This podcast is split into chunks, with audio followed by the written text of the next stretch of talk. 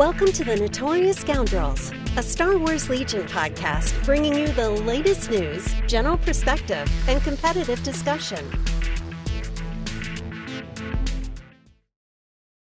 Hello and welcome back to the Notorious Scoundrels podcast. I'm Kyle. I'm here with Mike and Lucas.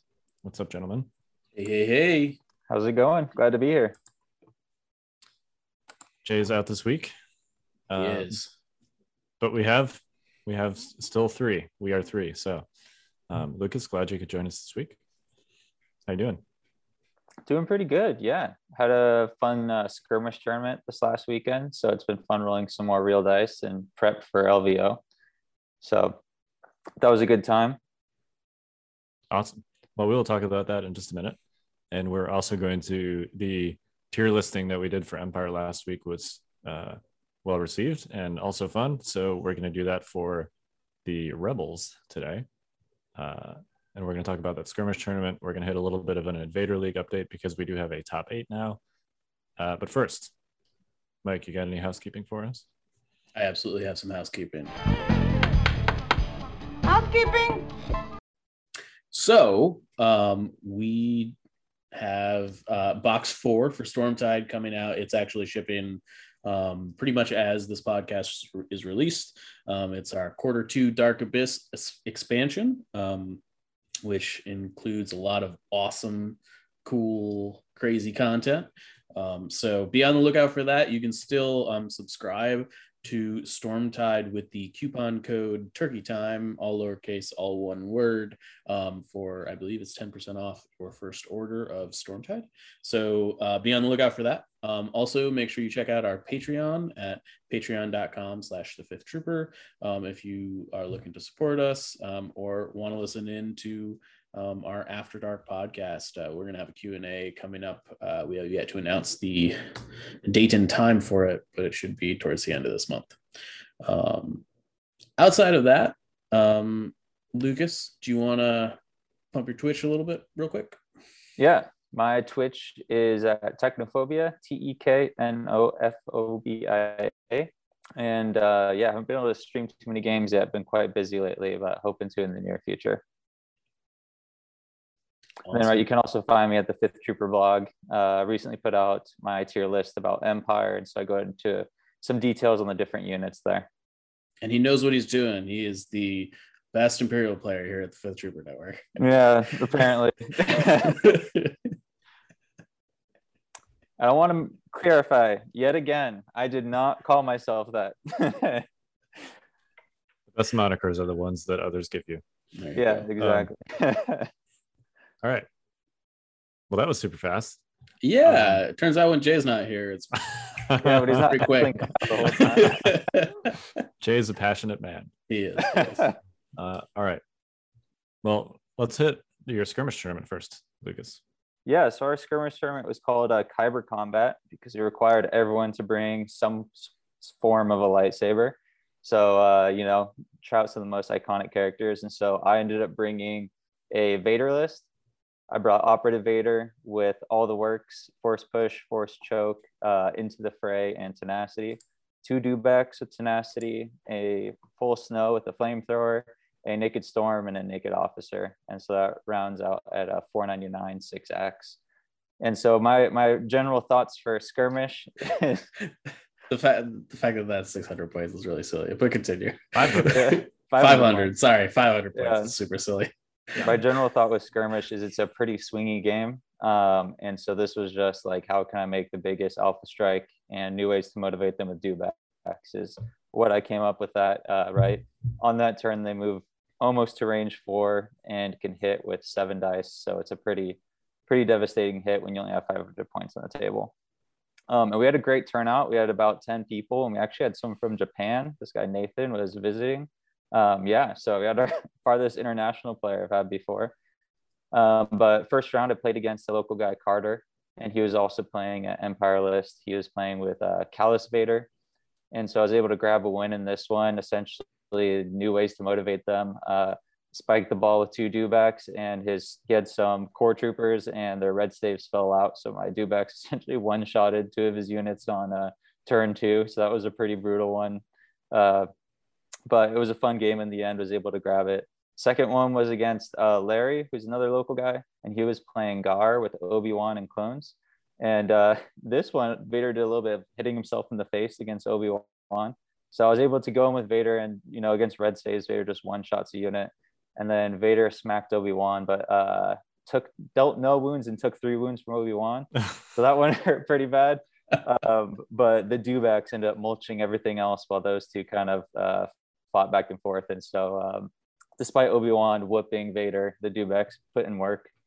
And then after that, we had three 2-0s. One was my brother, myself, and then David LeBlanc. And so David LeBlanc and I got paired up. And so he was able to snag it in the end. He had a, what was it? It was Maul and General Grievous. And so on turn one, he deployed forward with Maul, Burst of Speed it in. And I was like, oh, my Dubecks and Vader are going to eat this guy alive. And first turn, I was able to get Maul to 1 health. And then on turn 2, I did a total of 21 wounds or 21 hits to Maul. And Maul did not go down until the 22nd hit, which was really brutal. So a full turn of 2 Dubeck hits. One was double aimed from the officer.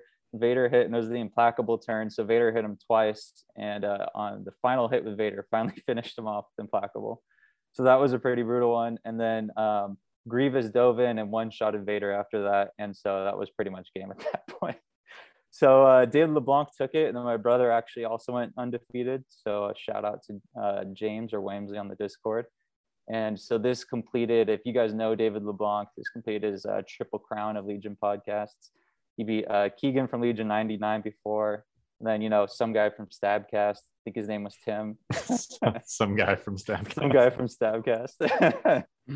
And then I got assigned the Fifth Trooper for that one. So shout out to David. He grabbed it in the end, but it was a really great time. Roll some dice. But my main takeaway with that is Dubecks are pretty sweet. And even though it was just skirmish, right, that going almost range 4 in one turn with a melee unit is pretty brutal with that new ways to motivate them. And especially if you go last, right, you can get over range 1. If you go last with them, 2 speed 1 movements. And then so you can roughly close a gap if you last first of almost range 6, which is like the entire table. So you're telling me he rolled 21 of 22 blocks? Yes.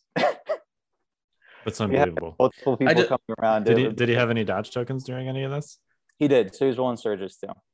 I just like, even if you have dodge tokens, if you roll 22 hits in the Maul, he still on average dies when he's at full health. So he had 1 health, and it was like roll 6 hits with the Dubek. Okay, he dodged 1, down to 5, and then it was like all blocks. I'm like, okay, I still got Dubek and Vader Implacable, gonna hit twice. Next Dubek swings in. I think I got 5 hits. He had a second dodge because it was his card that gives him a dodge, and he took the dodge action that turn. Same thing, all blocks. And like, all right, Vader's gonna hit him twice. He's going down very soon. Vader hits, he has Into the Fray, so he's got all these surges this whole time stacking. Vader hits, full save, second hit, Vader hits for another 6, and so he rolls it, and he got 1 blank in that roll.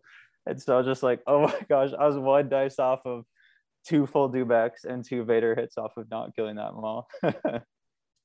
Silly. Yeah. So I think he went and played the lottery after that with that good luck. Yeah, it seems like he already won the lottery. So yeah. All right. Well, sounds like it was a good time. Yeah, super fun. Glad to see everyone in person. And David is a great guy, so I was happy to lose to him. Awesome. I love the concept of like a lightsaber only or some other kind of themed skirmish tournament. Yeah, so speaking of David, I actually stole that idea from him. He's a TO for one of our other local shops, and so he was doing stuff where like did a skirmish event where you required heavies for it, so everyone had to have a heavy in the unit. And so I think especially for new players, it's kind of a fun way to spice it up or force a certain archetype at the event. Yeah, I think that's really cool. All right, let's hit Invader League real quick. Sure, let's do it. So we do have a top 8. Those players real quick, let me just rattle them off. Our ASEP, that's Jace, Babette, myself, Orchimedes, Florf the Cat in a Lettuce Hat, aka Florf the Dwarf, Bantha Legion, Seth Amath, Dacavello, and Snyder. So those are your top 8 for Invader. It's a almost even faction split, the extra faction being Republic. So there are 3 Gar, 3 Republic, that is, 2 Rebels, 2 droids, and then 1 Empire player. So, and just to be clear, this is pre-points and erratas and stuff, just before people are like, oh my god, Republic's still good, which they may be, but definitely not on the results of this tournament. Yeah, this is so it is. There are 2 changes from the errata/points updates that are being used for elims, and that is the turn 0 changes, the 4 card flip, and then the red player picks table side. But yeah, the points and the errata and all that are not. And all 3 of those Gar lists do have Rex in them, so including mine, which is not a clone list. Turns out, Call Me Captain with Wookiees is pretty degenerate. Really pretty sweet. Rip that combo, sadly. No, it still works. Nothing changed about that one. I thought, Call Me Captain. Sorry, I was thinking. Call Me Captain does not require you to put an order on your Wookiees. Nor does it require them anything to be clone troopers. Yeah. I think the change you're thinking of is they made Take That Clankers. Yeah, Take That Clankers is clone only now. Which definitely nerfs the Wookiee Rex list a little bit. It does a little bit. Although I've been finding that I've actually only played Take That Clankers in one of my 3 games so far. Mm-hmm, And it was pretty good in that one, but like generally speaking, I've been starting so close that like I just don't have time to play it. Yeah. If you put the right deployments in your deck with Wookiees, you can usually, and with Recon Intel and or Scouting Party, you can like do a move, shoot, range 2 shot on the first turn or the second turn usually. So yeah, I mean, Scouting Party plus the Wookiees really gets you close very quickly. Sure does. Yeah, scout 2 Wookiees. Pretty good. I think that my list is like 820 points or something after the changes, but I don't know. It is like possible to do it still, but it's not quite the same. Yeah. Anyway, I play Florf. I guess it will be tonight by the time you listen to this podcast. You're playing on Wednesday. Yeah, Wednesday at 9. All right. Well, hopefully that's televised. It is being streamed by Timbo. There you go. Oh, so, nice. I don't remember his Twitch, but Timbo something. It's like 8,700 or something like that. Yeah, yeah. It'll be on the live stream thing on the Discord somewhere. So, Florf is playing Rexstar. Like clone-based Rexstar, except he has 1 unit of ranged Wookiees. So it'll be interesting to see how that goes. If you get in there, you should mulch them, but we'll see. That is a big if. Especially on Edu, which is kind of like a football field. So we'll see. I'm not super excited about it, but anyway, yes. If the Wookiees get in, it will be a thing, but it's a big if. All right. Should we do Rebel tier action? Yeah, let's do some tier list action. We got a lot of people agreeing and disagreeing. This is an open forum for everybody to have a great conversation. So everything expressed here is an opinion, and I'd like to just stress that. Yeah. Everything expressed on this show is an opinion. Yeah. We are Legion pundits, if that's a thing. So yes, that's what we do. All right. Okay. Before we start, I just want to run through the tier list, like how we're gonna rank things again. So yep, please do. Cool with how we did it last time? Yeah. Okay, cool. So categories. First category is S, which is just like bonkers, overpowered. You should always take this in every list. Units that we put in that category last time were like Operative Vader, for Empire. I think just Vader and Operative Vader and Dubecks, right? That possibly there might have been 1 or 2 other units. Below that is A, which is, your really good units that, are just generally seen in the faction a lot. I don't exactly remember what we classified as A's last time, but anyways, these are your above average, should probably be in every list, but aren't like super broken. Then there's our B's, which are above average. They, you know, they're above average, not super crazy. We have our C's, which are blah. They're fine. You can take them in whatever list you want, but not a big deal either way. There are D's, which are below average, in which you probably shouldn't take them, but if you feel like playing them, go for it. And then there are F's, and F's you should never, ever play, ever, ever, ever, ever, ever. I think we categorized General Veers and E-Webs in the F category last time. Yeah, I think I put the Gav down there too. That's possible. So yep. Yeah, and some of these, like, just because something is a C doesn't mean that you shouldn't take it. At least if you're going down there, it just might be something that could actually be pretty good, but in like the right build where you need to support it with something else. Yeah, probably like situationally, like you've got to, it's not always good. You have to work to make that unit like a better piece than normal. Whereas like the B's and up are kind of like, if you put these units in your army, you're going to be happy with them generally always. Yeah, anything that's a C, right? It has to be there for a reason. Right. It doesn't have its own merit, isn't super strong. It has to do something particular. But that particular thing might be something that is like an important, useful piece in a competitive list. Yeah. Yeah. Totally.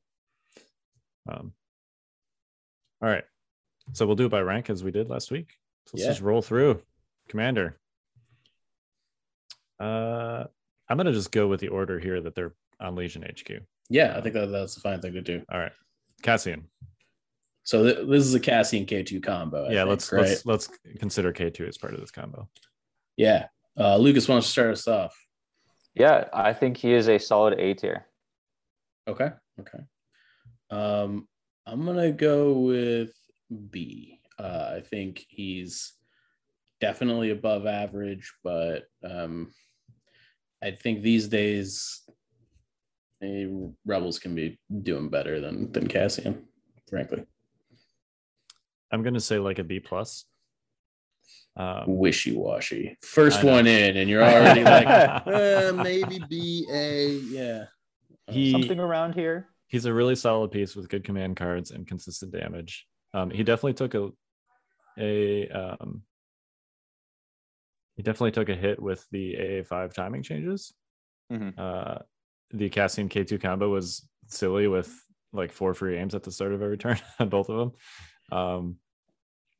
Now it's just 4 free aims somewhere over the course of the turn. But yeah, I mean, he's got like great consistent damage against all targets, including against armor, because of Marksman and because of his peers. Same with K2.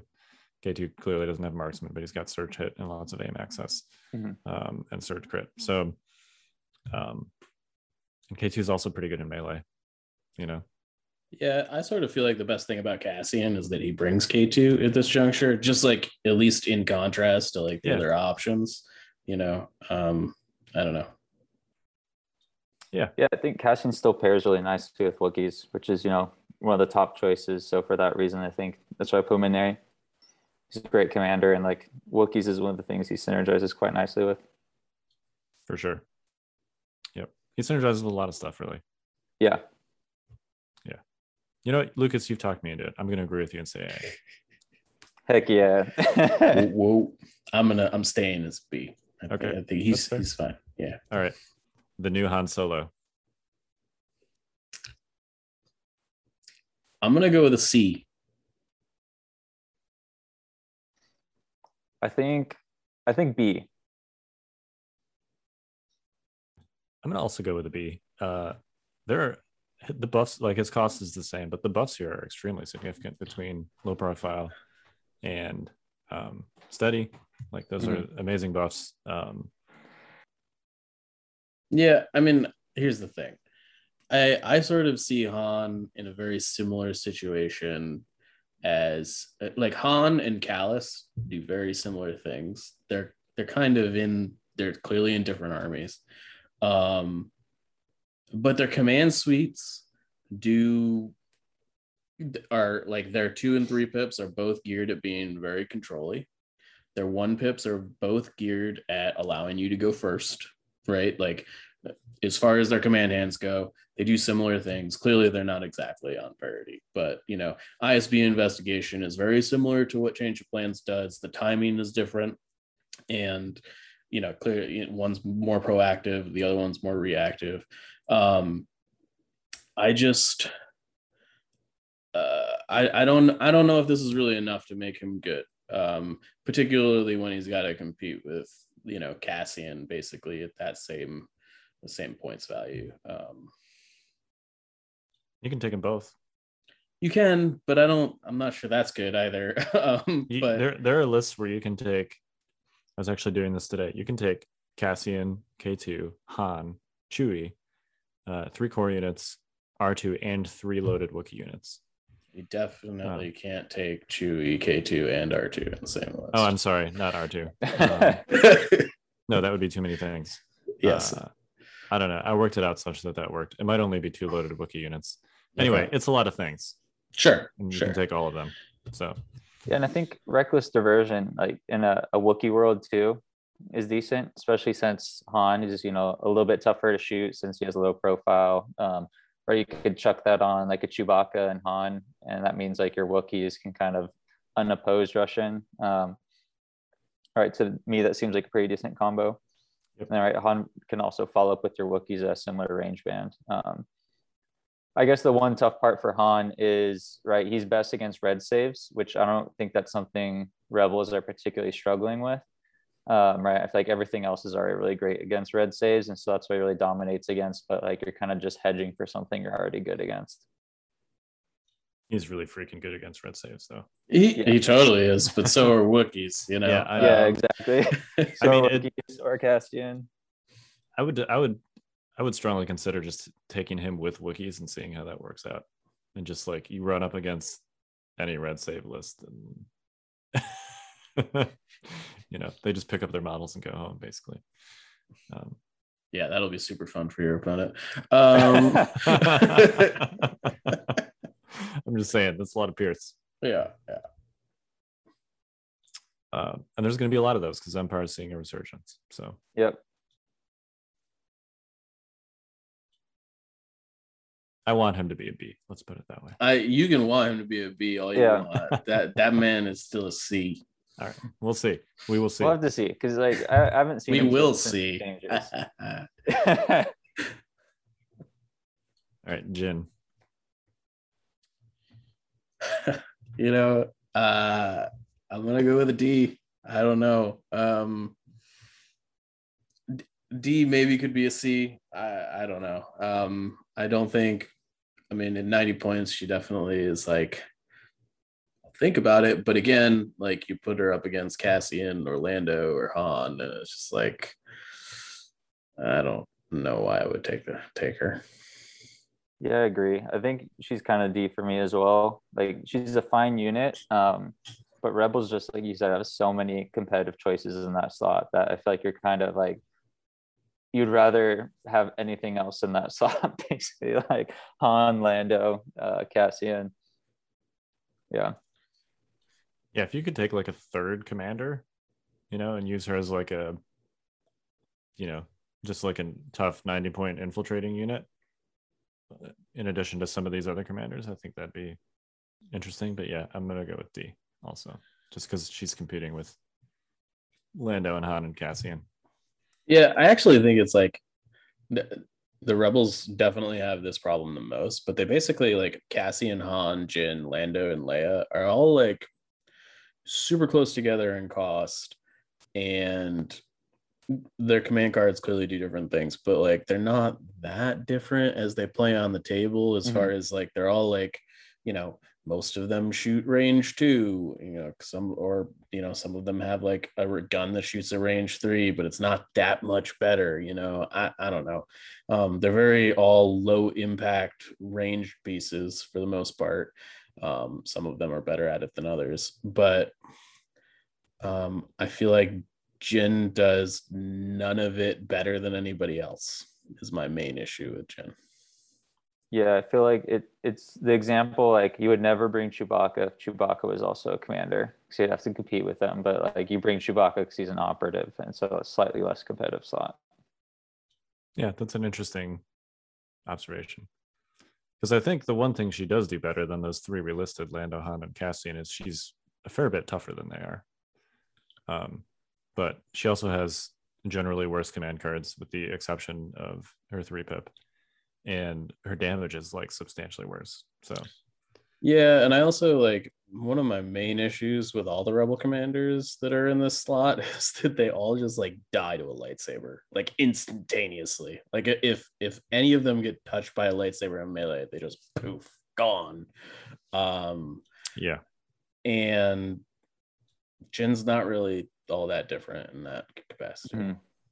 No, like, Danger Sense does work in melee, but it's still light saves, and those, there's just extra blocks that are going to get pierced, basically. Yeah. So. All right. Speaking of Lando. Yeah, I'll go with a strong B on Lando. I think he's good. I think for me, he's the only real choice versus Cassian. I think I'm most probably still taking Cassian most of the time, but Lando is at least interesting, and I also think that he enables some Rebel Hero Hammer style things, which I think is fun. So I'm on B for Lando. Yeah, I agree. B for the same reasons you said. I feel like Cassian edges him out slightly, but contingencies, puts him in a unique slot for Hero Hammer lists. Yeah, I'm gonna agree. B. No controversy on Lando, apparently. Nope. All right, Leia. So people aren't gonna like this, but I feel obligated to enter Leia in at the F category, because we entered Veers in at the F category. And I think she basically has the same problems as Veers. She's got one more command card than Veers does, that's useful, but yeah, I'm on principle, Leia's an F. So I'm gonna say D for one main reason. Same things that the Rebel Officer just edges her out, and is the same thing but basically cheaper. With the low profile change, her 1-pip is uniquely good at still picking out strike teams. I think the one caveat with that is I don't know how much we're going to see strike teams in the current meta. But I think for that reason, it makes her a little better than F. I do see that there's some use for her. I don't think she's a. Yeah, and you say that she has one more useful command card than Veers. No Time for Sorrows is still one of the best 2-pips. It's that's what I... 2-pip. Yeah, that's what I mean. I mean, her 3-pip is a dead card. But, totally. But, like, it's kind of hard to undersell. Like, if you take all 6 of, Veers and Leia's command cards combined, No Time for Sorrows is the best one by, like, a lot. Yeah. Yeah, for sure. So I'm going to say she's a D for that reason, because her command cards generally are just better on the back of, Lucas, as you mentioned, coordinated bombardment benefiting from her Sharpshooter too, but also just how good No Time for Sorrows is.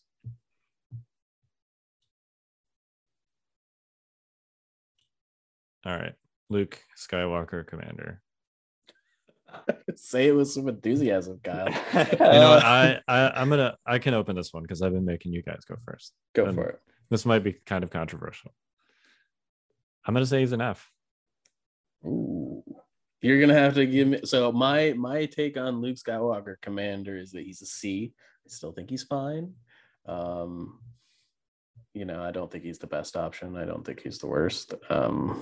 I still think he's more than reasonable coming in at 6 command cards at 160 points, then can SOS stuff off the board and give you access to Force Push and all that jazz in a faction that doesn't really have access to those types of effects outside of the operative version of him.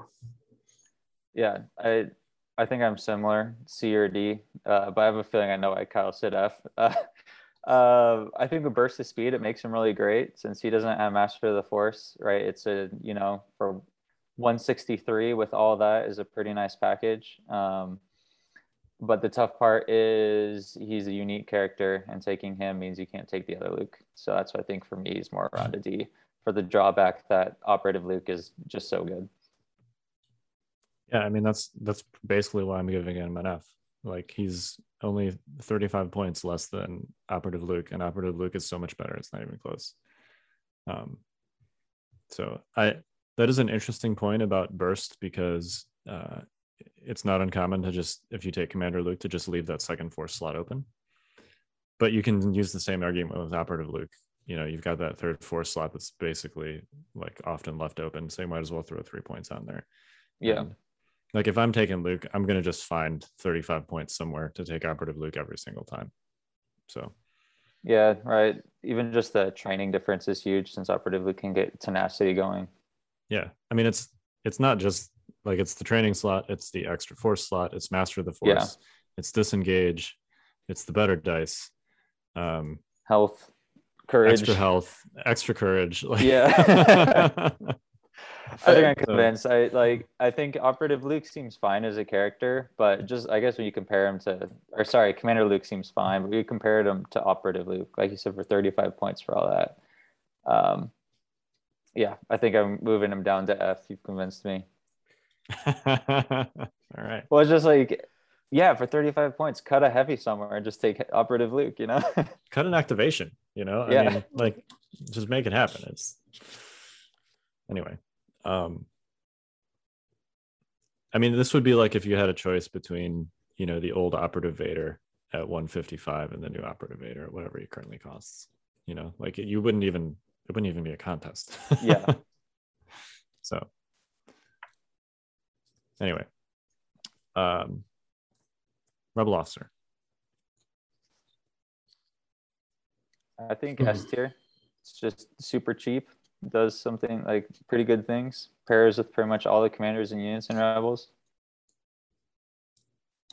So I put the Imperial Officer in S, and I still fundamentally believe the Imperial Officer is an S. I think the Rebel Officer is more of a C now, just because the list that you would take the Rebel Officer in, I feel like you pretty much have a field commander to do that duty now. I feel like the list that we're taking Rebel Officers were basically like air speeders and all that junk. And I feel like they're just going to take Wedge or Shriv and be happy about it. Agree with everything you just said. So C. I'd even honestly probably put him down to a D. Ooh. Lucas, dang. Defend your position of an S. Go ahead. Well, I don't play Rebels that much, so I'm not convinced after your points you made. Yeah, I still think it's a very inexpensive activation. It definitely is. I guess when you got heavies that are 130 points, like the airspeeder or the bus under 100, I'm used to, you know, Empire, even with the changes, still Wise ATST is like 120. But when you can get those field commanders for so cheap, makes sense. Yeah, I also think that as far as abilities go, Take Cover 1 is a lot worse than Spotter 1. It is. Yeah. In most situations, it definitely combos with like, oh, you've got Luke or whatever. I can throw a dodge token on Luke. That's fun and great and whatever. But overall, just being able to hand out aim tokens is way better than dodge tokens. Yeah, I guess also since you're not, right, people aren't taking many heavies in their core right now for Rebels, that brings down the value a bit as well. Yeah. Yep. All right. Shall we move on to the operative slot? Yeah, let's do it. All right. Chewbacca. I'm going to say D, maybe C. I think the issue with the operative slot is that he's the worst of the five, I think. No, there's five. You're muted, Kyle. A. Yeah, my bad. No, you're right. It is five. I was not counting K2. Right. Yes. K2 doesn't show up on Legion HQ unless Cassian's. Yeah, it is. Yeah. I think Chewie is the worst of the five. And the unit that he pairs with Han, I also think is not super stellar. So I'm going to say B. I agree that I think K2 edges them out, and I think they fill a similar role. But I think if you're not running Cassian, Chewbacca is a good proxy for that, right? He still runs well alongside Wookiees, can protect some focus pieces. And he's not that expensive, right? Only 90 points for his kit isn't too bad. Yeah, I'm going to agree. He's reasonably durable. He's got Guardian, which combos with some pretty interesting things now, especially like low profile. He's got a good offensive profile. You don't really need his command cards. Come on. I wish we had command cards we could actually play. That'd be great if, I mean, Chewie needs like his own set of just like Chewbacca command cards. Yeah. That'd be great.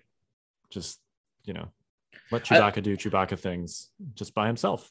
Yeah, I like the idea of like, you know, him working with people. I sort of wish that like you could like have teamwork whoever was on the card. Like, you know, like it didn't necessarily have to be like teamwork on Solo or maybe like there's a better version of the card if it's with a specific character, but there's like a watered down version that you can use with any character, you know? Yeah. Or even you just, I feel like if it's going to be limited to one other character, I feel like you have to get a kind of a busted effect for that cost of like each of your command cards is tied to someone else. Because like by the nature of it, the more other people you bring with Chewbacca, now there's more command cards competing for those slots.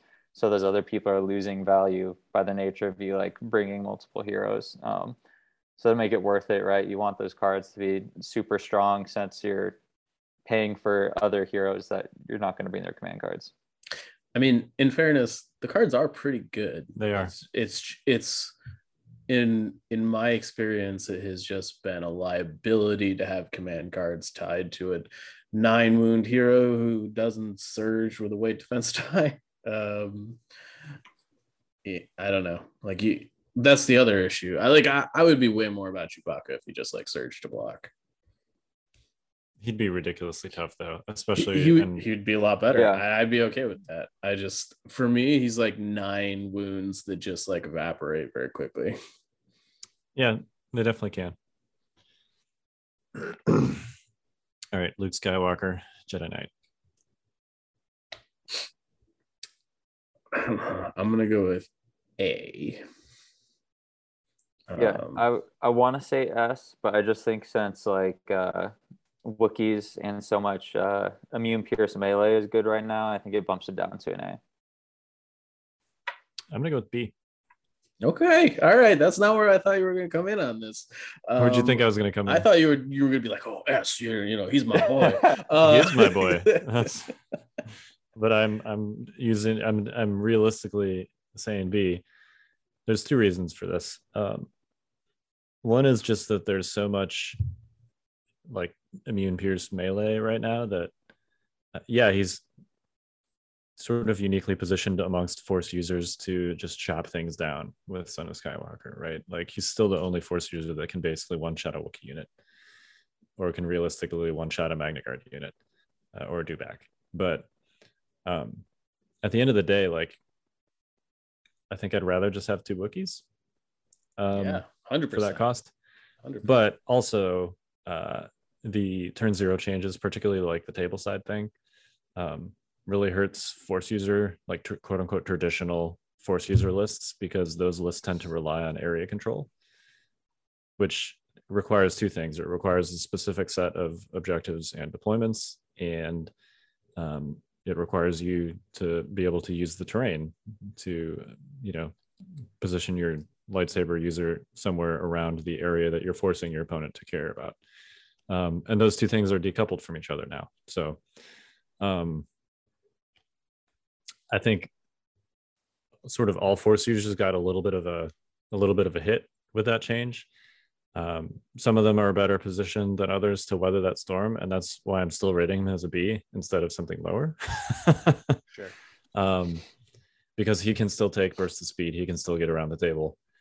He can be like an aggro force user if you need him to be, which is not true of some of the other ones. But I'm going to say B. So I want to bring something up here. This is a side tangent. Okay. But I think this is a good space to maybe have the conversation. Yeah. All right. So Operative Luke is 195 points. Yep. Great. Wookiee warriors with a bowcaster are what? If you give them the upgrades that you need to give them, they're one. The full Monty is 110. Okay. Great. Fundamentally, I feel like those units, when you boil them down to like a very like kind of like base level, they do very similar things in melee. Hear me out here, okay? I'm hearing you before you start scoffing. Yeah. Okay. So they have the Wookiees have similar effective health. I haven't done the math. I mean, we can do the math. What? So Luke is 14 health. With no dodge tokens. He generally has some dodge tokens, so we'll give him the benefit. Let's say 20 ish with all the dodges from his command cards. And the Wookiees are what, 12? They probably 14.4. They have Into the Fray now though too. So you're giving them tenacity. You're not giving them push still. Right. You're giving that to Magnus. Yeah. So. Okay. So all right. So they're like 14. So a little worse on the effective health, but it's worth noting that like they're way less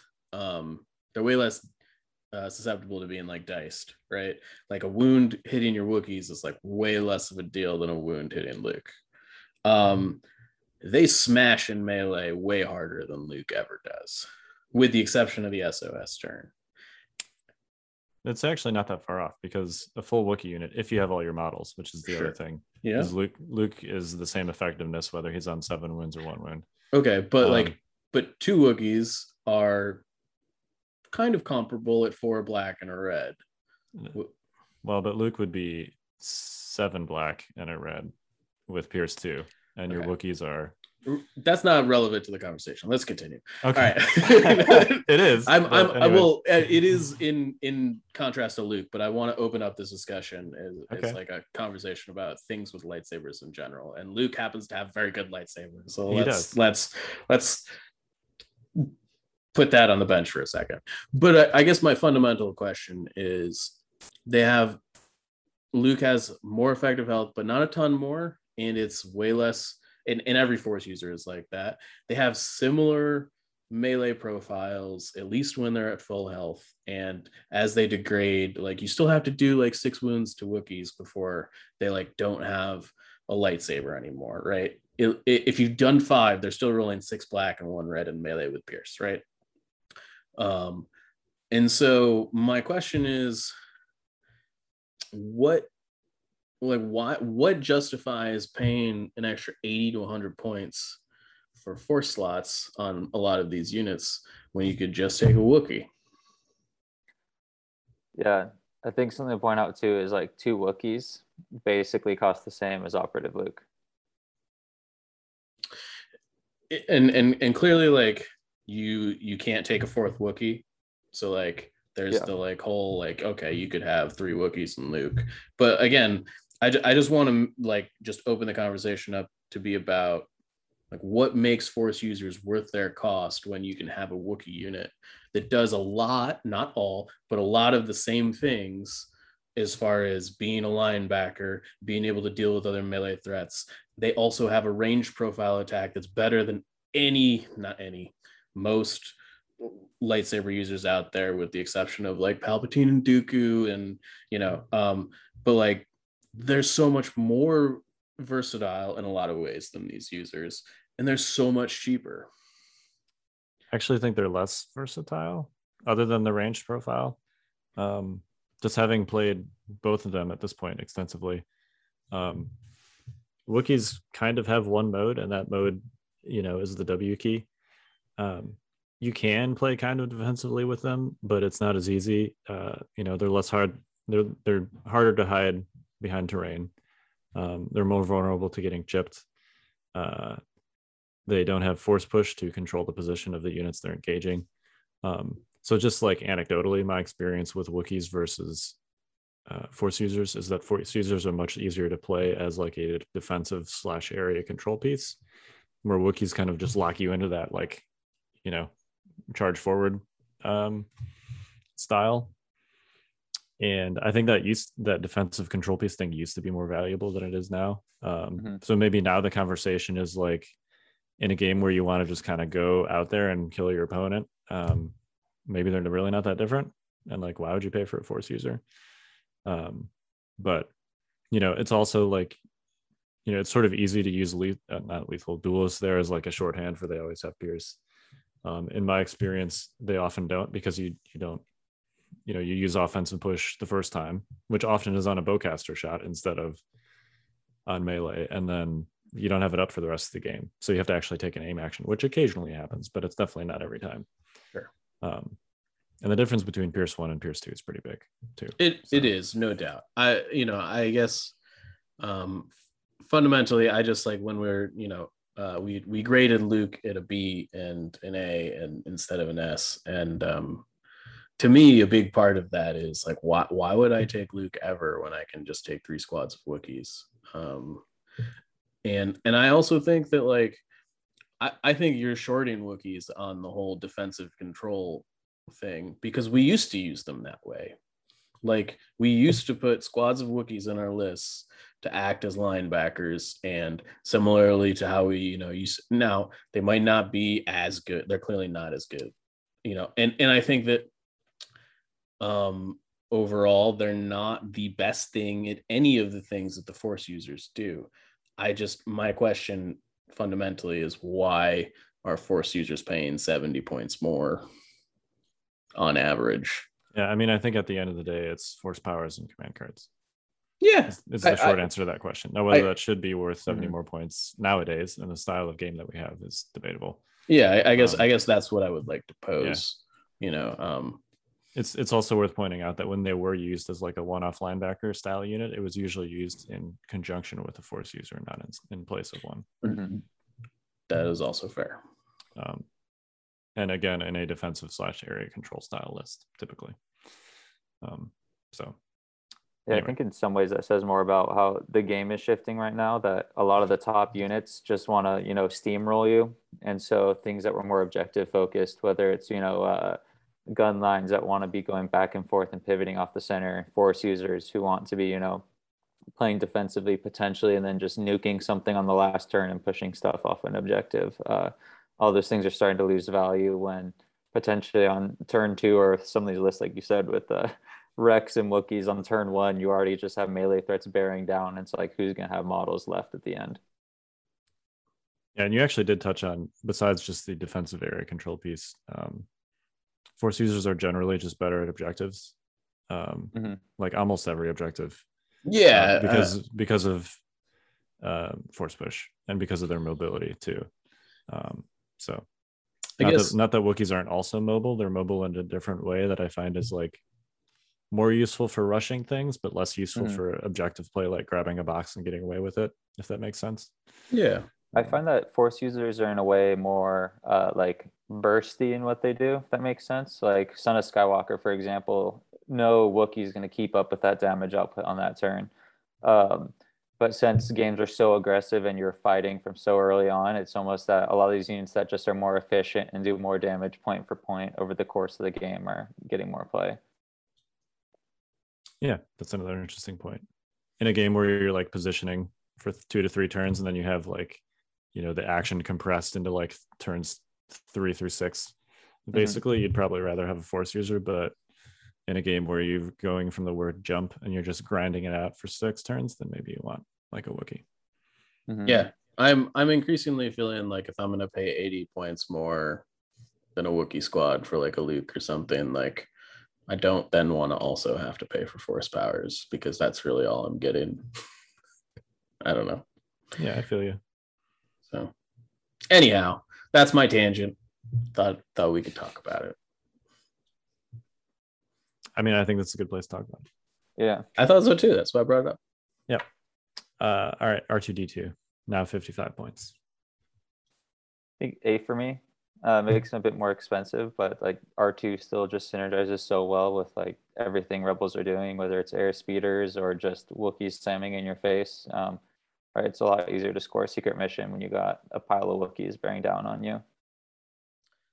I think he's S, particularly if you pair him at any point in time with Shriv. It's stupid. It's really stupid. Yep. I'm also going to say S. The 10 points is certainly better than not changing him at all, but coupled with the fact that basically people aren't bidding anymore, like it just cuts into your bid.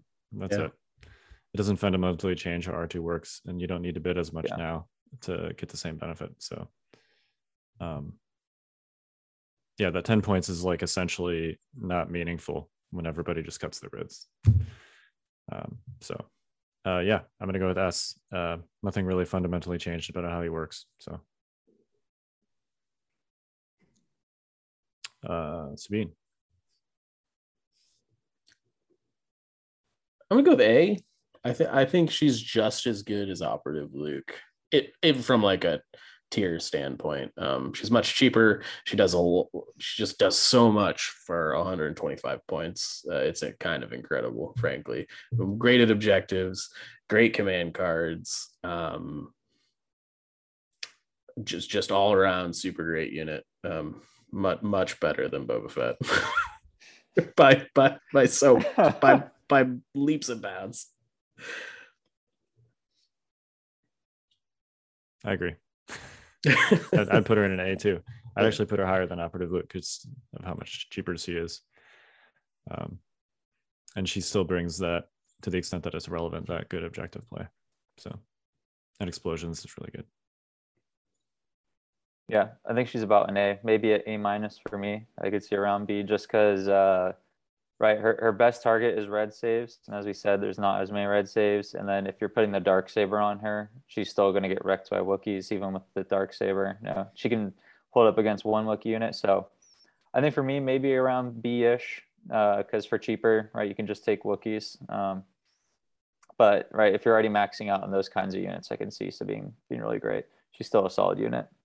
She's at least like, when you look at a Wookiee unit and you look at Sabine, you're like, okay, these are like sort of close in points costs, you know?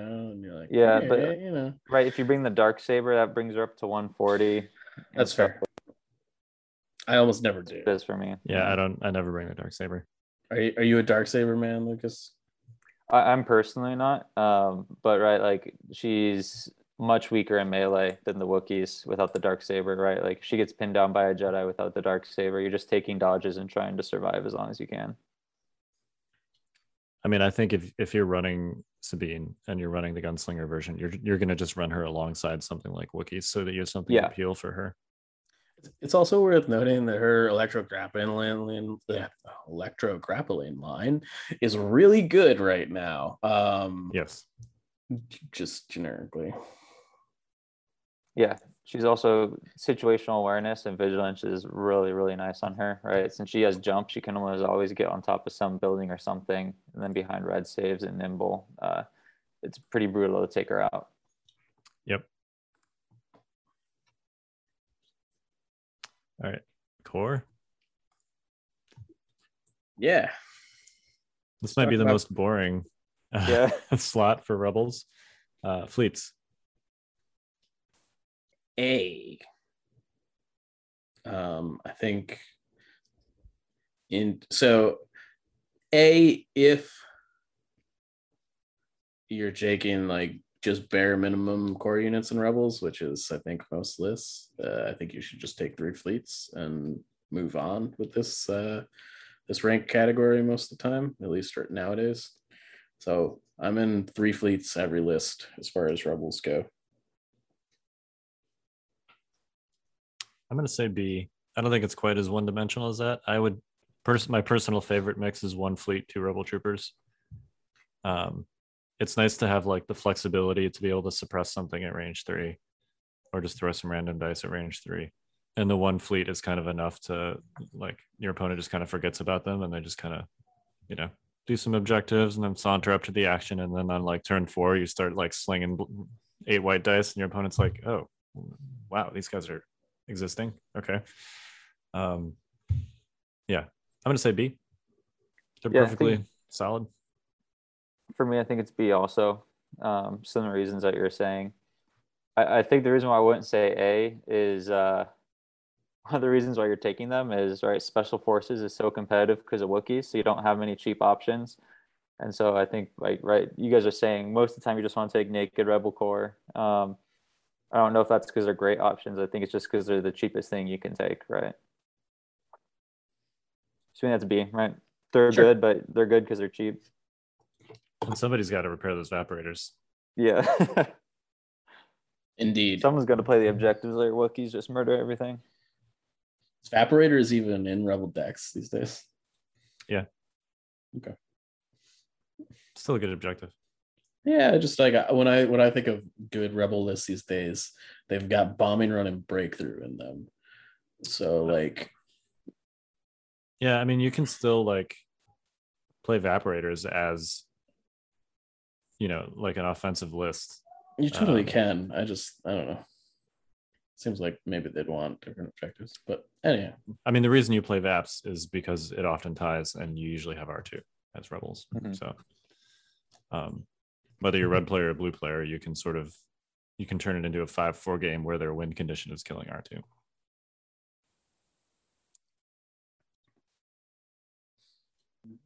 Rebel Troopers. D? I'm not, I don't know. They're a D or a C for me. Definitely low on the totem pole. I think they're a B for me. Right, I think you're still running them naked, and it's just nice to have a little more range. So at least you can start, you know, fishing for crits at range 3. Gives you a little more space that they can be safe for objectives. I don't know if right now if you're taking heavies on core in general and Rebels. I'm going to say B. I think if you are going to take heavies, you're probably running the Rebel Troopers with DLTs. But if you're taking naked, it's still just fine. They're a perfectly fine naked unit for 40 points.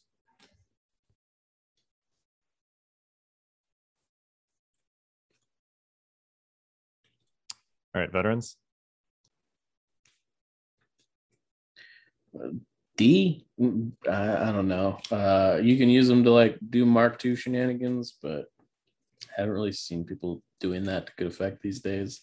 Mark II is still pretty fragile, so yeah, I'm coming in a D. I'm not about Rebel Corps units these days, so I don't know. Yeah, I think for me it's a C, for the reason that it is a little cheaper, right, to take a vet and one of the Mark IIs.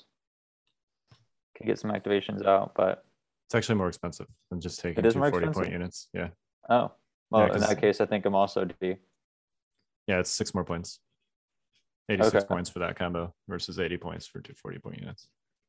I will revise. Shows you how often I played with that unit. So I think I'll say D as well. I'm going to say C, because I actually have seen some pretty effective Mark II shenanigans. Maybe some of this goes away with the aim timing on the bus. But like Cassian fire supported by an MK2 when he's got 4 aims, it's ridiculous. The bus quad laser supported by an MK2 is also really good because it gives it surge crit. So you're talking about 8 surging black dice with impact, 2, and probably 1 or 2 aims. And then Han and Lando are both great when they're fire supported by an MK2. So I think that's fair. I just like, generally the Mark II like requires you to like put it ahead of where the rest of your army would be a lot of times, because it's got to like have the face up to do the fire support thing, which means like, I don't know, when I've seen the Mark II be excessive, be good, it generally has to be set up in like a scouted forward position, and it feels like it just gets eaten by everything that's going on in the meta right now. It does. I mean, the extra health is helpful. Like it's equally durable as Rebel Troopers now. Sure. Yeah, in a way, it's almost like the best Rebel naked unit. I think the Mark II. The issue is you got to pay 48 points for a naked veteran if you want to do that.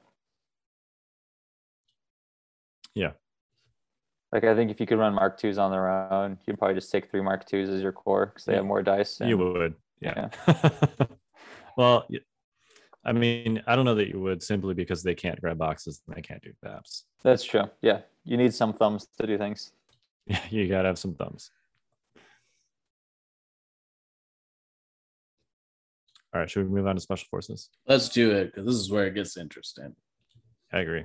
Mandalorian Resistance, Clan Ren.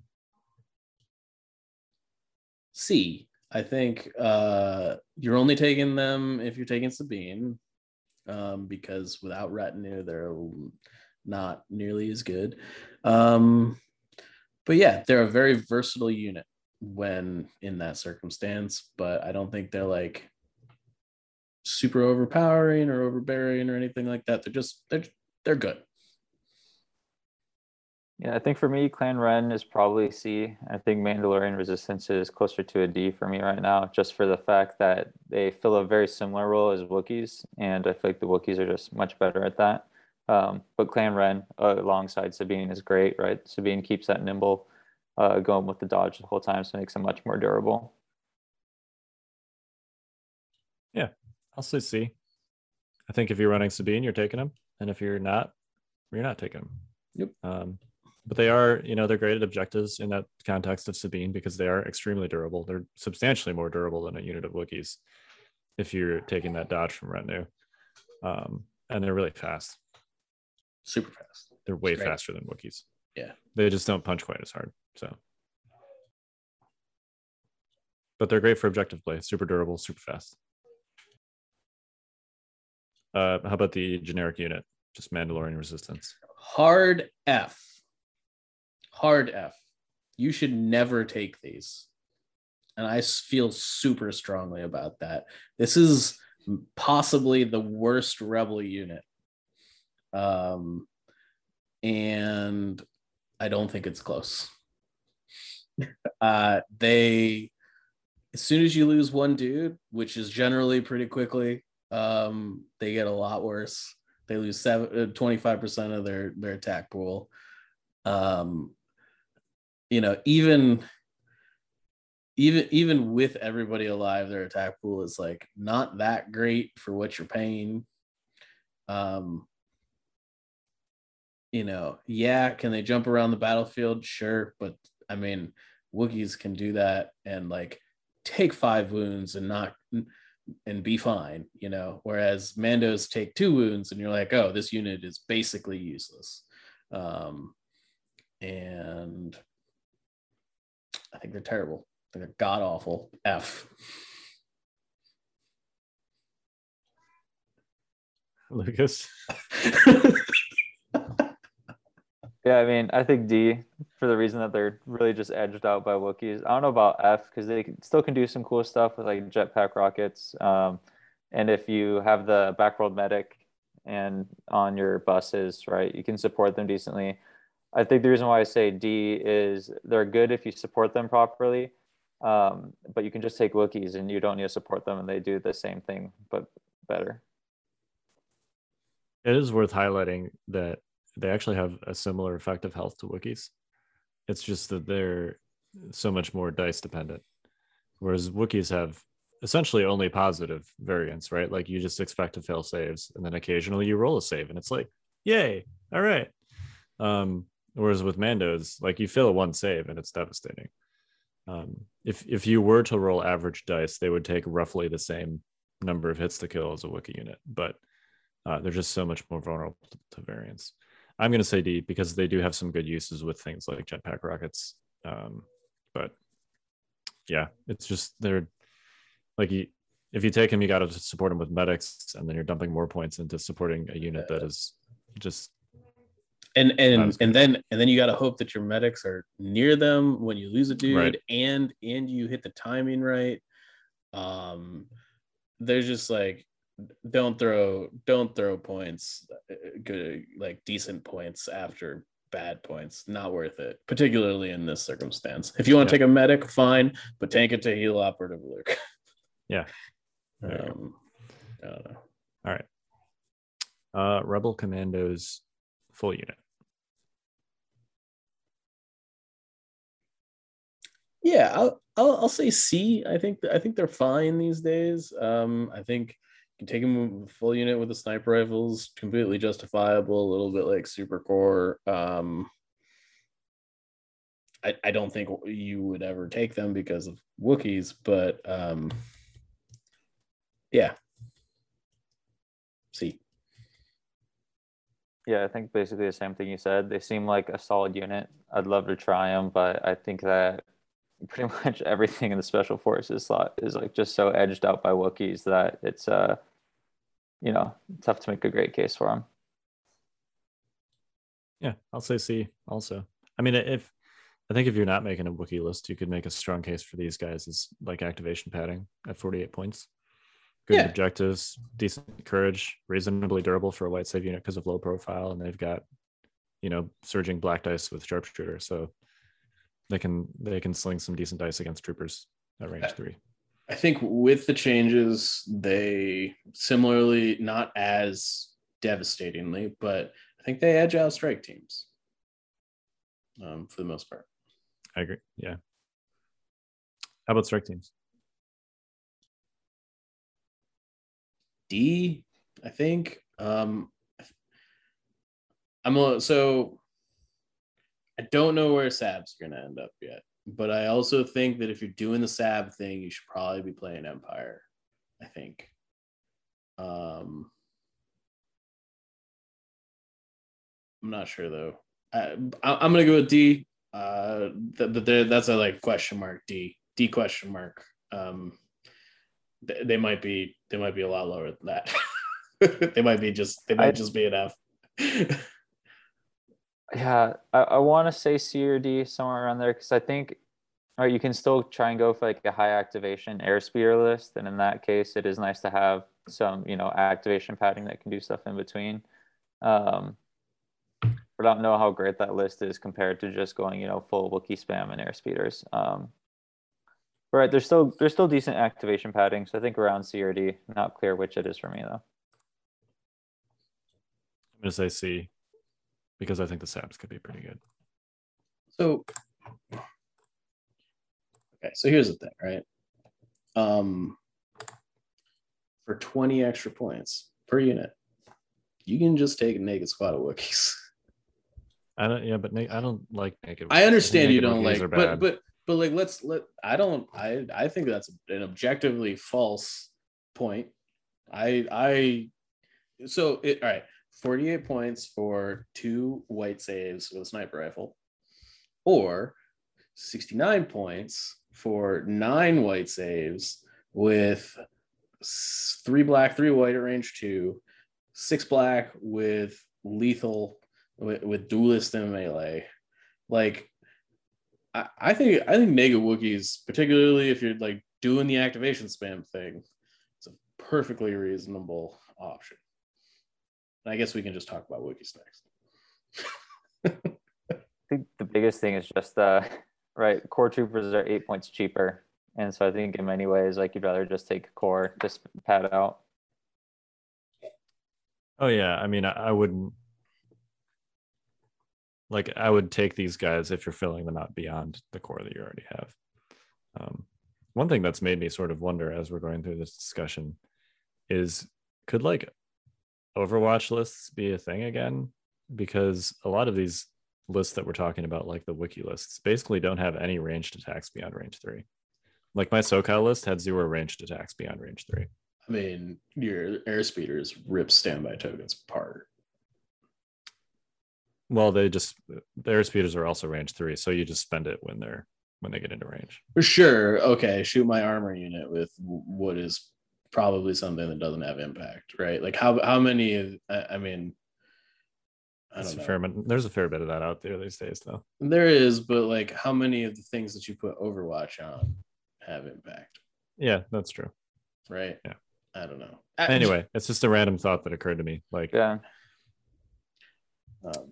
What about with like DTs, maybe Death Troopers? Could you do an Overwatch? I could see that might be a place. Not where that it's expensive. Decent. Yeah, or like not shorts. That expensive. DTs are still so expensive. Oh my god! Yeah. Oh my god! I can see it on like shorts. Yeah. Yeah. So it's a hedge for really aggressive things. I just, in my experience, standbys are tend to get a lot worse. Like if your opponent can just wait you out or make it so that you don't, like that unit just doesn't do anything. Like, yeah, the Wookiees don't get in, but I don't know. They're just going to run around the table in a different direction. I think one thing, though, is typically, right, almost every list had a sniper or range for heavies. And we're in a world where we're talking about that. Like, you're probably not taking heavies on a lot of core unless it's shore troopers and stormtroopers. But outside of that, I don't think many other taking long-range heavies. And we're, you know, I don't think many lists are bringing snipers as well. So two of the biggest things at strip standbys aren't really played much. That's totally fair. So if there's ever a time for that to be a thing, it's probably now. Yeah, I'm not saying it is a thing, but I think if there's a time for it to be a thing, it could be now. Yeah, for sure. I think you just take the damage on the first Wookiee squad and let the second and third get in there. Yeah, maybe. I mean, if you're not stripping any standbys, your opponent might have like 6 or 7 standbys. Yeah, but if they've got 7 standbys, you just do nothing and make them basically root their army in place for a turn, right? I don't know. Yeah, I guess. Move standby. You can do that the first time. But after that, you're kind of... Yeah, I know. It's not perfect. I'm just saying, like, something to think about, you know? Yeah. I mean, definitely, like, people should be taking more standbys for Wookiees, no doubt. Yeah, even if you don't have Overwatch, you should be, like, taking the standby action. Yeah, 100%. Yeah. And people with Wookiees should be taking standbys, just to be clear. Not that I want to give Wookiee players more ammo in the chamber, but...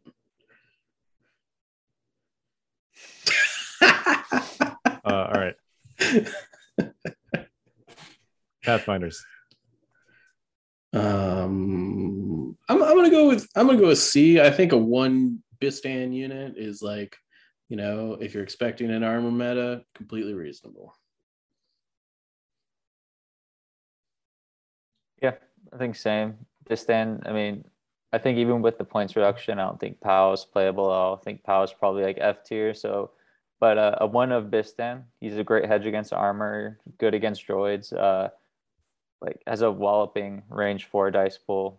So it's a nice thing to have with you. Yeah, I'm with you. See, Bistan's decent.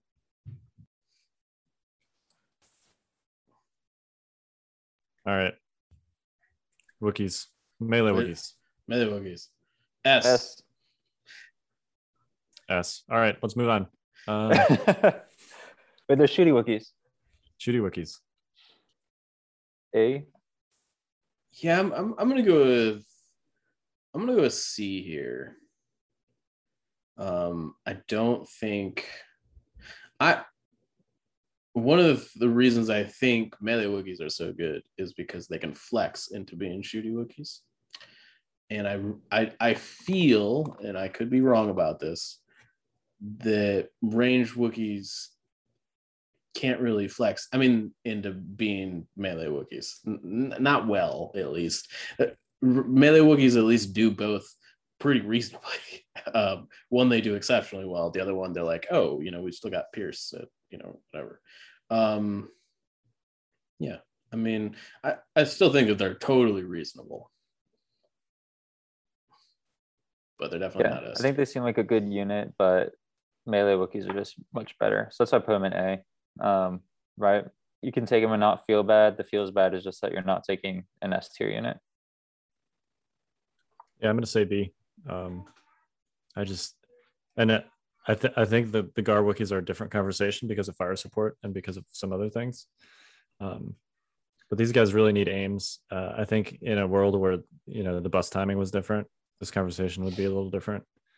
But yeah, it's their ranged attack is like only basically what you're gaining is the range band because Sharpshooter washes out with the better dice of the melee Wookiees.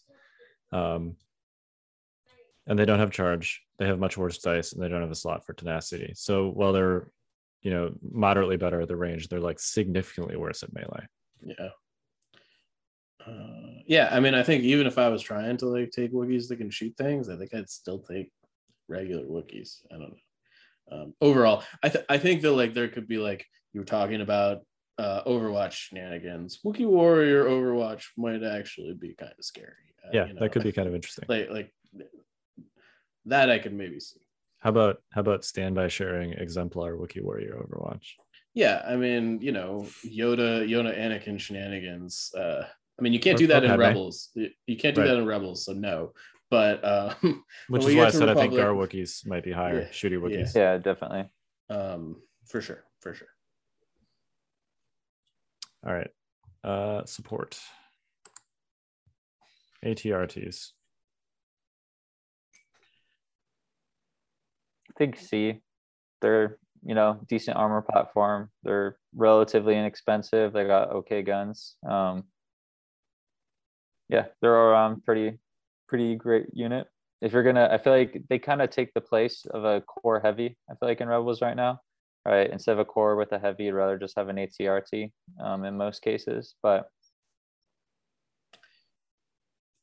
I'm gonna go D borderline F. I think armor is getting good enough that people are taking real answers in, you know, things like DSD spider droids, or they happen to have an airspeeder that has impact 3 and surge to crit.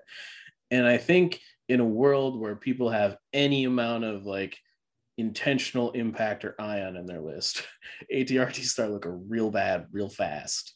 And I think that's the world we're kind of living in. So I'm gonna go with F, because I don't think you should probably be taking these right now. I think in a world where that's less true, we can have a conversation about it. But I think right now, you shouldn't put ATRTs in your list. Yeah, I agree with you. I was going to say F for the same reasons. So they're just, there's not surging white saves. They just absolutely melt to actual impact weapons. So yeah, it's just like, oh, you've got an airspeeder? You got 2 airspeeders? Okay, well, this ATRT is dead in 1, maybe 2 attacks, you know, right? Like, yeah, you just slag an ATRT a turn when you got 2 airspeeders. Yeah. And do you think the armor skew thing isn't something anymore? Taking 3 ATRTs and 2 airspeeders? I mean, you could, I guess. I could see that working, but like, it wasn't great before the errata and before the armor meta, and like nothing about the ATRTs got any better or cheaper. So yeah, and now there's just more impact / ion options out there than there were before. Yeah, so. And it should be noted, like, ATRTs are one of the vehicle units that like a damage token like cripples. Like, yes, very bad. You know, it's once you get like your weapon is either now really bad, you are rallying and only getting 1 action every turn, or in order to move, like, it's just everything's bad, so bad.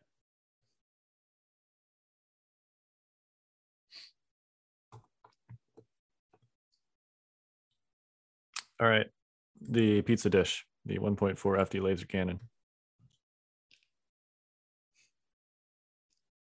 For me, this is a D. It will probably always be a D. It just, because it literally can't move once you put it on the table, it just, its profile and what it is fine.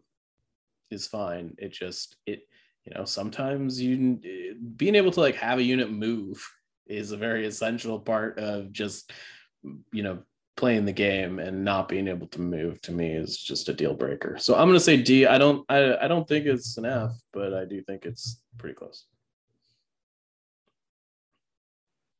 Yeah, I'm on the F side of it. Just right, since it can't move, you can kind of ignore it to an extent, and depending on cover, right, you can hide from it.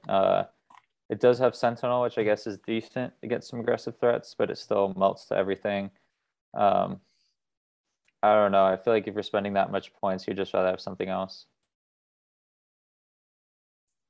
Yeah, I'm gonna say F. This gets really hurt by the turn 0 changes, because it's a defensive piece that, like you said, Mike, literally cannot move, and you need to, like, before you even start vetoing cards, you need to know that, like, you can put it in a spot that's going to be relevant. Yeah. And if you don't get to pick your table side, and your deployments and your objectives, the chances of that happening are kind of all over the place. So yeah, it's like, okay, I can like pick my table side, and now we're playing like bombing run. Great. Right? Yeah, like, right, you exactly. know, and it's yeah. just like, or I can play like a deployment and objective setup that's good for my FD laser cannon, but then you pick the table side and right. like, give me the crappy table side. So yeah. Yeah, I just yeah. It definitely really... when you could take like a 20-point bid and like ensure that this was gonna be able to with like reasonable certainty that this was there was gonna be a good place for this, I think it was one thing. But nowadays it's yeah. I know you guys aren't hot on ATRTs, but like for 10 more points you can take an ATRT, which has like same attack dice pool, just shorter range, but now you can move and also armor, and I think that's, you know, a lot more value than 10 points. Yeah, ATRTs can actually kind of flex on objectives. Like if you need to use ATRTs for bombing run or breakthrough, that's the thing you can do.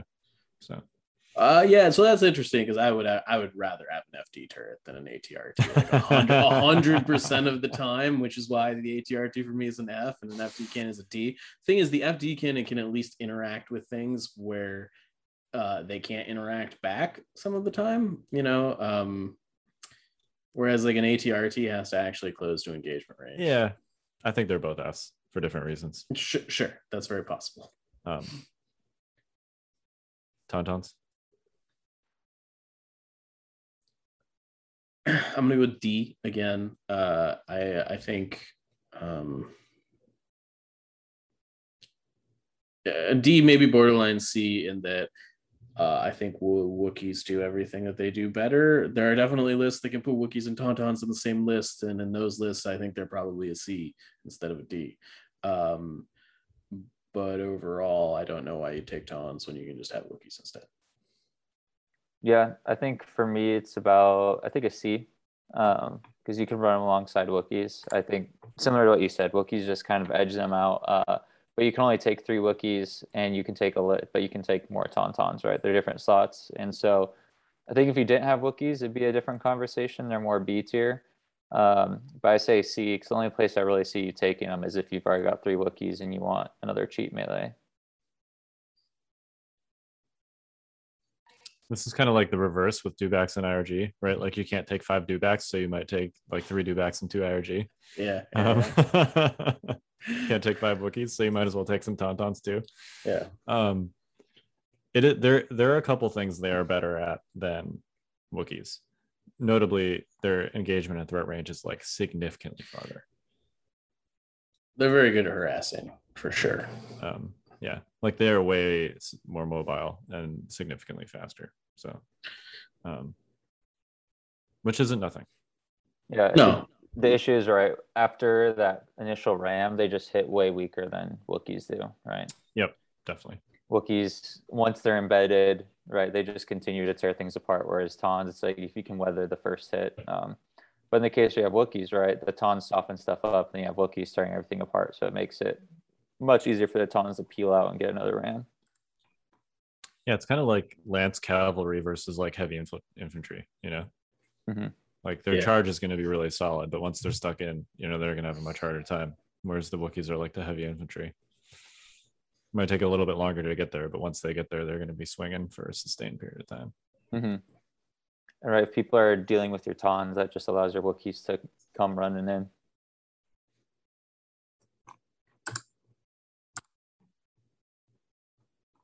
Is the Rebel support slot the worst support slot of the 4 factions?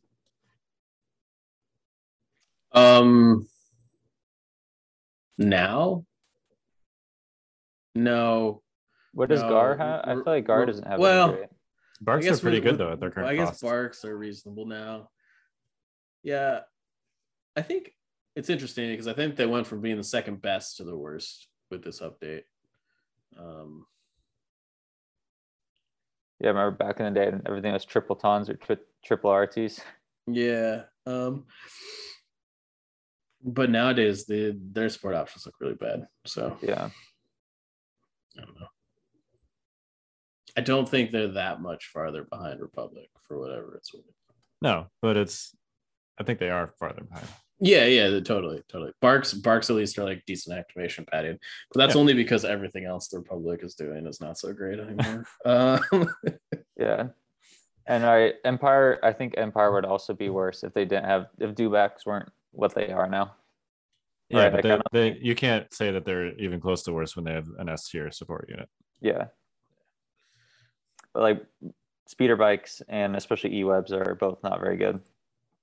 No, they're not. You're right. All right. Heavy support. AA5. Yeah, I'm gonna put this at B. Now, I think old AA5 definitely an S, no doubt about it. Pretty clear. With the timing adjustments, I think it's probably a B. I think you've got to have a pretty good reason to put it in your list overall, but I think it'll definitely like do work. So yeah, I'm gonna say B. Yeah, I totally agree. I think it used to be S, now probably B. Right, maybe in the right list it could still be A. I'll have to see how it shakes out, but my gut is saying B based on the timing changes and points increases. Yeah, I agree. Yeah, it's a solid support unit if you plan around it, but it's not a like I'm playing Rebels, so I have an AA5 in my list kind of situation. Yep. T47. Yeah, this is a mega S. This is I'm playing Rebels. I should have a T47 in my list sort of situation. Probably two. And that's the world we live in. I don't know. That's all I got to say.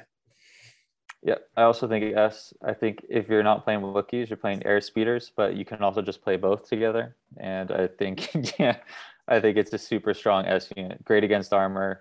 I mean, pretty much great against everything. Dodges melee threats since Wookiees can't hit them. Right, takes out stuff that you're hiding in the back line. Shreds your vehicles. Yeah, good at objectives. All around amazing. How is it that Wookiees plus air speeders was not a thing until like the day before the next points update? Like that list did not change since 2020. I think it was more people were doing AA5s, I think, potentially, because, right, like, in your head, it synergizes more, right? The bus supports your Wookiees, so on and so forth.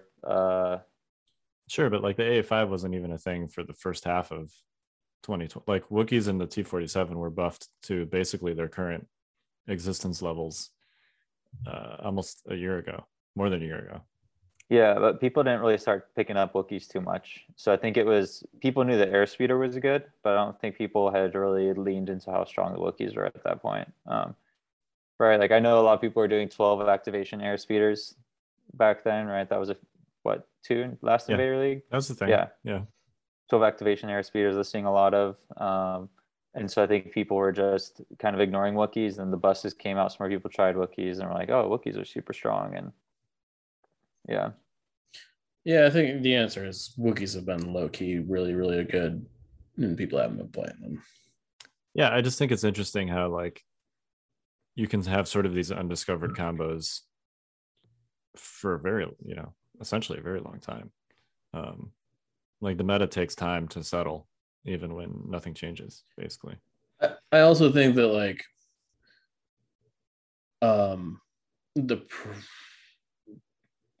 people starting to play like armor has made the T47s a lot better. You know, like they just like pop buses like it's their job. Yeah, that's true. You know, if somebody parks anything that has the armor keyword on the other side of the table, you all of a sudden feel super glad you brought T47s, right?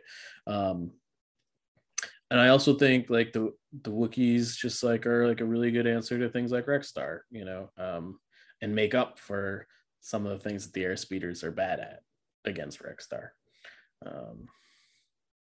Yeah, you kind of have the trifecta between those two unit combos, right? You've got anti-armor and mobility with the T47, and then you've got anti-melee / melee and pierce with the Wookiees.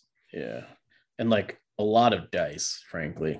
To like, you still like hold your own against separatists, which Rebels traditionally have trouble with because they don't roll a ton of dice. Yep. Yeah, T47s are great against B1s. Yeah, it's like pick up your unit, please. Yeah. Oh yeah, that cover you had. Yeah, sorry, I'm gonna just flank you, and if you could just pick up all those B1s, that'd be great. Yeah. Oh, 6 dead B1s. Here's another 6 dead B1s. Yeah. All right, X34. Landspeeder. Yeah, I'll say C. I don't think it's bad, but I definitely think it's the worst out of the three options, probably. So, you know, I don't know. We'll see where like the Shriv R2 thing pans out. I don't, you know, taking like a 60-point land speeder with Shriv plus R2 in the chamber seems like it's, you know, 100 points for craziness. Yeah, I was going to say, I think for the Shriv R2 combo in particular, puts it at C for me. I think outside of that, it's probably F, because you just way rather have air speeders. I mean, even with that combo, I think you still probably want air speeders. But the fact that you can just stick R2 in that thing, give him a suppression, he can't be shot, he can repair it, and you can just like drop him off in the end zone. I think that's a pretty sweet combo. I actually think there's an, now because they did make the weapons cheaper in the recent update, I think there's kind of an interesting case to be made for like a, you know, Shriv R2 and then throw the like either a Gonk droid or the other one, the one that lets you double tap on there with a rocket gunner and an ion blaster. And then it's, you know, 136 points, which is a little more than air speeder, but a much stronger attack against armor with ion. You know, could be potentially pretty interesting. Maybe it's overkill. It's probably overkill. But... yeah, I mean, shoot, recover, astromech is pretty strong. Yeah. You know, just as a double tap. I do think that there is probably something there. I haven't personally tried it, but looking forward to it. Yeah, I'm gonna say it like C, because I think there could be some undiscovered combos here. But this is also easily the most competitive heavy slot of all the four factions. So it's only a C because it is sort of hiding behind the spotlight of its counterparts, not because it's not a good unit. Yeah, funny that the Rebels are now the heavy faction. Yeah. Well, I don't think it's a coincidence that the Rebels have all the good heavies and all of the Rebel heavies are repulsor vehicles. Yeah, I don't think that's a coincidence either. Yeah. I mean, mobility is really important right now. So, I don't think that's a coincidence at all.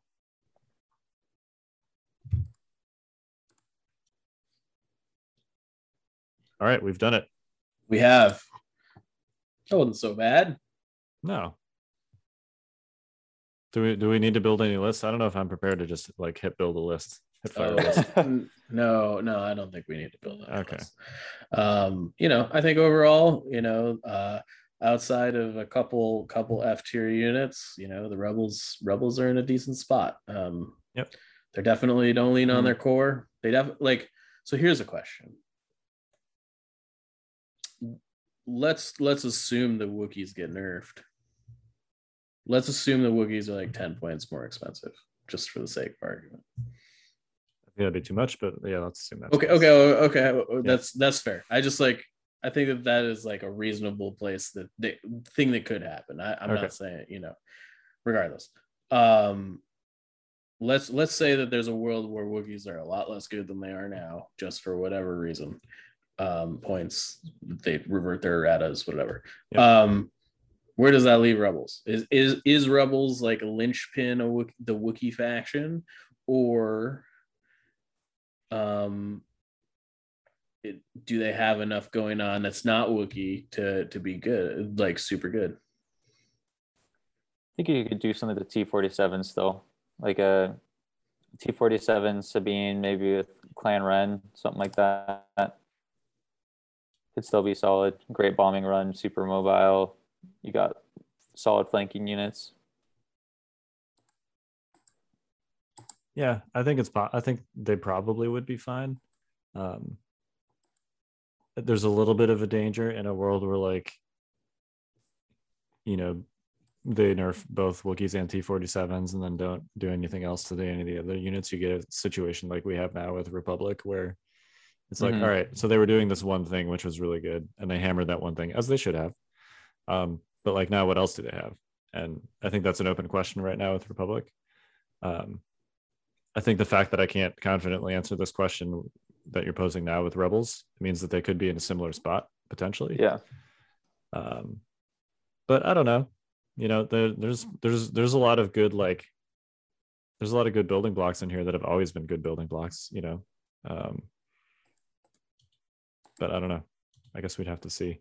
I think the next best thing that they would have going for them would be sort of an old school style, like force user gun line. But I'm not sure that's really a thing you can do right now. So fair enough. I I'm just curious because, like, you know, it just strikes me that, you know, a lot of the decisions that we made today in our tier list are definitely based on there's pretty much three wikis on every list, right? Yeah. And I think wikis probably need to get a little bit of a points bump. I wouldn't go so far as to make it 10 points, but yeah, yeah, it's pretty clear that, like, the best rebel lists right now include some fashion of Wookiees or T-47s or both. Right. Yeah. So. Yeah. Cool. Yeah. All right. Any final thoughts? Yeah. Bring Wookiees, bring T-47s. They were good before the points change, and they're still really good. Yep. Yeah. I think we can agree on that. Yeah, come check me out on Wednesday night, which by the time you hear this will be tonight, to hopefully take on some clones with my own Wookiees, Republic Wookiees, not Rebel Wookiees, but Wookiees nonetheless. It is not quite the, I thought about bringing, like, the maximum possible quantity of Wookiees, which would be 3 Wookiee units plus Chewbacca plus a Wookiee chieftain, but I chickened out and I brought Rex. So yeah. Can you not fit all of that with Rex? No, because Chewbacca for Gar is a commander. He's a commander. Yeah. Right. Yeah. That's a shame. So yes, it would be illegal.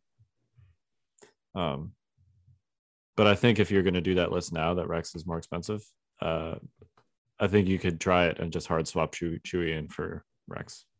Yeah. Just another thing to rush in with.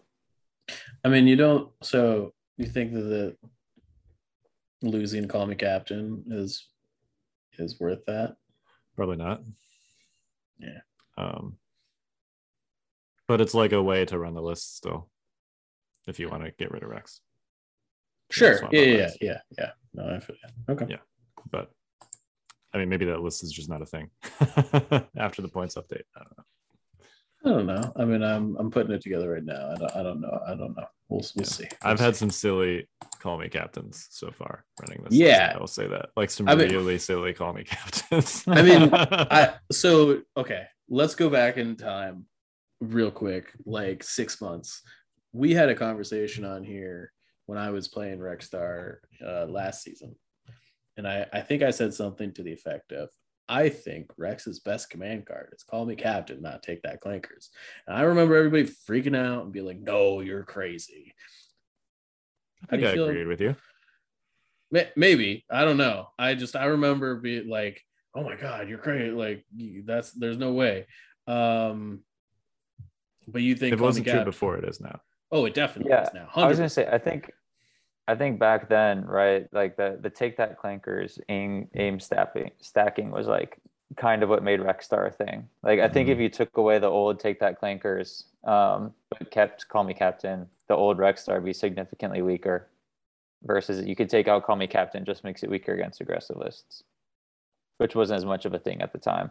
Whereas nowadays, right, we're talking about Wookiees and Magna Guards and Dubecks. I think that flips that script a lot. And then also considering that Take That Clankers has been nerfed, the clone keyword has been nerfed, all that piles down to that. Well, and before, Call Me Captain was itself primarily just used as a defensive hedge against aggressive lists, rather than as like a plan A in your own aggressive list, which is what I've been doing with it. It's pretty good in that context. So, yeah. Still a really good card. Anyway, yeah. I just wanted to point that out. Yeah, no, I'm. If I was not on that train before, I definitely am now. Yeah. Okay. All right. I had one game where I used it, I think, 7 times in one turn. Oh, those turns are so silly. You just win the game. Like you just win everything. The game. Yeah. You're like, oh, I got to add 21 red dice to my attacks this turn. Yeah. Good game. You know, against any opponent that's not on red saves, that just it's backbreaking, you know. Yeah, that was my game against Ryan. Stabcast Ryan.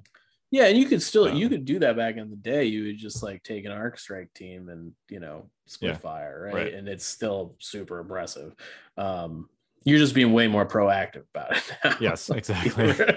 I'm going to charge Rex into range 2 of your army because I also have a bunch of other stuff in range. And if you want to try and kill Rex on the first activation, go nuts. I'm going to start popping off one fire support after another for as long as he's alive. Yeah. And the thing about it is that, like, even if you kill Rex, that means you're getting charged by Wookiees, and nothing is going to stop it, right? So, like, exactly. You know, it's just like Rex isn't even the thing that's killing you there, at least not at first. It becomes like reckless diversion, basically, in that context. Yeah. And just being able to, like, seize on the Wookiee chieftain at the same time to kind of, like, ensure the, like, 1-2 punch. It's so good, so good. Ugh. Yeah. It's pretty gross. The Wookiee Chieftain melee pool with Call Me Captain is, if he has Tenacity activated, it is 6 red, 2 black, 2 white. Yeah, he's got Duelist, and he probably has a name token, and he probably, it's gross. All right. Anyway, enough about that. Yeah, I got nothing else. Okay. Cool. Sounds good. Wookiees good. Wookiees are good. Yeah. There you go. There you go. That was pretty good. Yeah. All right. Well, we are the Notorious Scoundrels. I'm Kyle. I'm Mike. I'm Lucas. Stay fresh, cheese bags.